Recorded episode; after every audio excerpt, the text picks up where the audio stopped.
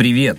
Давай знакомиться. Меня зовут Илья Вахмистров. Теперь я ведущий подкаста «Потом доделаю». И буду рассказывать, как быть продуктивным, работать в команде и укладываться в дедлайны. Еще хочу добавить, что мы поменяли обложку подкаста, а также начали новый третий сезон. Это, кстати, первый выпуск третьего сезона, в котором я расскажу тебе о типичных ошибках начинающего руководителя – когда начинаешь управлять командой и проектами, сваливается сразу куча задач и расширяется зона ответственности. Больше ожиданий, больше нервов. Не каждый к такому готов. А понимание, что делать, приходит только с опытом. Если ты начинающий руководитель, прежде чем поймешь, как все работает, наделаешь кучу ошибок. Не пугайся, все поначалу ошибаются, но лучше отталкиваться от чужих, чтобы меньше наделать своих. Мы собрали типичные ошибки начинающих руководителей и попросили основателя ВИК Ивана Мараховку и директора по развитию Максима Аганова, оба, кстати, еще и основатели digital-агентств, поделиться кейсами и рассказать, как они с этими ошибками справлялись. Итак, ошибка первая. Тотальный контроль сотрудников – на руководителе большая ответственность, но иногда желание все контролировать перерастает в микроменеджмент. Вместо того, чтобы работать сообща и прислушиваться к коллективу, микроменеджер контролирует каждый шаг и воспринимает сотрудников как руки, которые воплощают в реальность его идеи. Со временем сотрудники попросту теряют интерес. Они только и делают, что выполняют приказы и чуть ли не ежедневно отчитываются о результатах. В итоге они выгорают, рабочий процесс замедляется, а результаты становятся хуже. Вот что думает по этому поводу Максим Аганов. Мне ближе по духу бирюзовые команды, осознанность в работе команды, а вместо замечаний и ультиматумов обратная связь и коучинг – это помогает создать комфортные условия работы, а сотрудники становятся продуктивнее и не выгорают.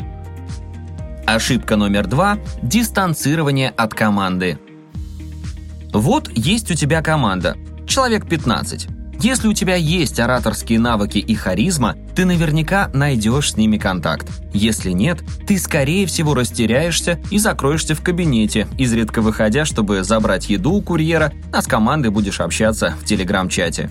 Могу понять, даже я, гиперобщительный человек, перенервничал бы и ушел в себя. Ну а команда пусть как-нибудь сама ко мне располагается. Из-за дистанцирования от команды страдают взаимоотношения в коллективе. А еще ты рискуешь стать руководителем-изгоем, тем самым, при виде которого все умолкают, а возобновляют разговор, когда он уйдет. Опыт работы в таких компаниях, как Сбер и Авито, позволил мне иначе посмотреть на отношения руководитель-подчиненный, делится с нами Максим Аганов – там тимлиды и руководство сидят рядом с командой вместе в open space, и это сближает. Эту практику я перенес и в свое агентство. Хотя пандемия и удаленка подпортили планы, но мы стараемся чаще устраивать зум-колы. Ошибка номер три. Отсутствие прозрачности в бизнесе. Часто руководители не понимают, зачем делиться с сотрудниками той или иной информацией. Неудачами, важными решениями, новостями о новых клиентах, продажах и так далее и тому подобное. Кажется, у сотрудников четкие обязанности, и им не обязательно вовлекаться в управленческие процессы. Но непрозрачность бизнеса лишь снижает лояльность и интерес сотрудников к работе. Если хочешь сплотить коллектив, повысить продуктивность и инициативность, Нужно сделать бизнес прозрачнее. Когда команда понимает, ради чего работает, у нее выше мотивация и продуктивность. Показывай цифры и успехи бизнеса, если хочешь, чтобы процесс был эффективным. Я для этого регулярно провожу общие собрания, делюсь финансовыми новостями, успехами и даже неудачами. Иван Мараховка, SEO Вик. Ошибка номер 4. Неформальное общение с сотрудниками – Многие начинающие руководители ошибочно полагают, что, чтобы о тебе думали хорошо, нужно стать своим в доску. Неформальное общение на работе – это неплохо. Сотрудники лояльнее, когда знают, что с боссом на одной волне. Но когда в погоне за неформальностью ты нарушаешь чужие личные границы, грубо шутишь, задаешь личные вопросы и так далее, рискуешь лояльностью команды. Послушаем комментарий Максима Аганова на этот счет. С коллективом я общаюсь на «ты», не приемлю дресс-кодов и прочий официоз. Так поддерживается дружеская и доверительная атмосфера в команде. Главное – соблюдать рамки рабочих отношений и не нарушать чужие личные границы. Следующая ошибка начинающих руководителей – это отсутствие конкретных целей и дедлайнов. Когда у тебя высокая загруженность, сложно контролировать каждого сотрудника. Кажется, команда и так понимает, что ты от нее ожидаешь и чего нужно достичь. Но расплывчатые цели и отсутствие сроков дают неясный результат. Сотрудники работают в своем режиме, а не так, как нужно для эффективного достижения результата. Когда я начал управлять командой, думал, найму мотивированного сотрудника и будет работать самостоятельно и, главное, суперответственно. Но зачастую получал лишь сорванные сроки и фокус не на тех задачах. С тех пор я усвоил, нужны четко сформулированные цели и дедлайны. Помогает избежать конфликтов в команде и недопониманий с заказчиком. Максим Аганов Шестая ошибка – это отсутствие обратной связи – Руководители не делятся с сотрудниками обратной связью по двум причинам. Первое – боятся критиковать. Обратная связь ведь это не только похвала, но и критика работы сотрудников. Начинающие руководители переживают, что таким образом испортят отношения с командой. Да, критика может подпортить отношения, но адекватный сотрудник выслушает ее и сделает выводы, которые оптимизируют работу, а не обидится на тебя. Вторая причина в том, что зачастую руководители просто не видят смысла в обратной связи. Ну а что, сотрудник накосячит, сделаешь выговор. Ну и зачем хвалить человека просто за то, что он делает свою работу? Обратная связь помогает выстроить диалог, а не испортить отношения. Если, конечно, критика конструктивна, а не просто поток агрессии. Похвала укрепит командный дух, а критика улучшит работу команды. Послушаем мнение по этому вопросу Ивана Мараховки. Раньше я не давал команде обратную связь и не видел смысла в обсуждении их целей и интересов.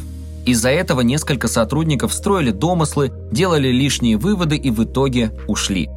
Теперь я провожу общие собрания и ревью раз в три месяца. На ревью обычно делюсь фидбэком о работе сотрудников, а команда делится своим мнением о том, что можно было бы улучшить в процессах. И вот мы плавно переходим к следующей ошибке, и звучит она так – пренебрежение мнением сотрудников. Не пренебрегай мнением сотрудников, даже если оно кажется неправильным. Выслушай чужую позицию, обсуди и аргументированно отклони в случае, если она не подошла. Мнение со стороны не помешает, а команда почувствует себя важной частью процесса. А значит, выше лояльность и интерес к работе, ниже шанс выгорания. За годы в digital я понял, что эффективный результат дают совместные решения, говорит Максим Аганов. Не пренебрегай мнением коллег, они могут объективно оценить ситуацию со стороны и просчитать риски того или иного действия. И завершает наш топ-8 ошибок начинающего руководителя игнорирование конфликтов в команде. Конфликты случаются, пусть это и не экологичный путь решения противоречий, но, к сожалению, не всегда получается уладить все мирным путем. Если случилось так, что сотрудники повздорили, забить на это – последнее дело. Хочешь, чтобы команда продуктивно работала, придется разруливать чужие конфликты и решать недопонимания. А вот и мнение практика по этому поводу. Конфликты можно решить, составив заранее свод внутренних правил и принципов коммуникации. Исключить их получится, если команда вовремя поймет, что работа и личные интересы – две разные сферы, и что в работе стоит сфокусироваться на профессиональном росте и работе над крутыми продуктами. Если у сотрудников решить конфликт самостоятельно не получается, можешь подключиться и ты. Организуй переговоры, где каждый выскажется и услышит точку зрения другого, чтобы найти компромисс.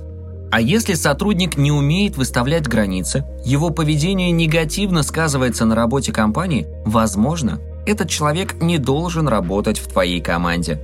Так иногда бывает, не со всеми получается грамотно выстроить коммуникацию и найти общий язык. И если сотрудник ухудшает рабочие процессы, стоит задуматься о его необходимости. Иван Мараховка, SEO Вик. Спасибо, что дослушал выпуск до конца. Делись этим и другими выпусками со своими друзьями и коллегами, подписывайся, чтобы не пропустить новые. И, конечно же, регистрируйся в нашем таск-менеджере Вик, ссылка в описании. На этом все. До встречи в следующем выпуске.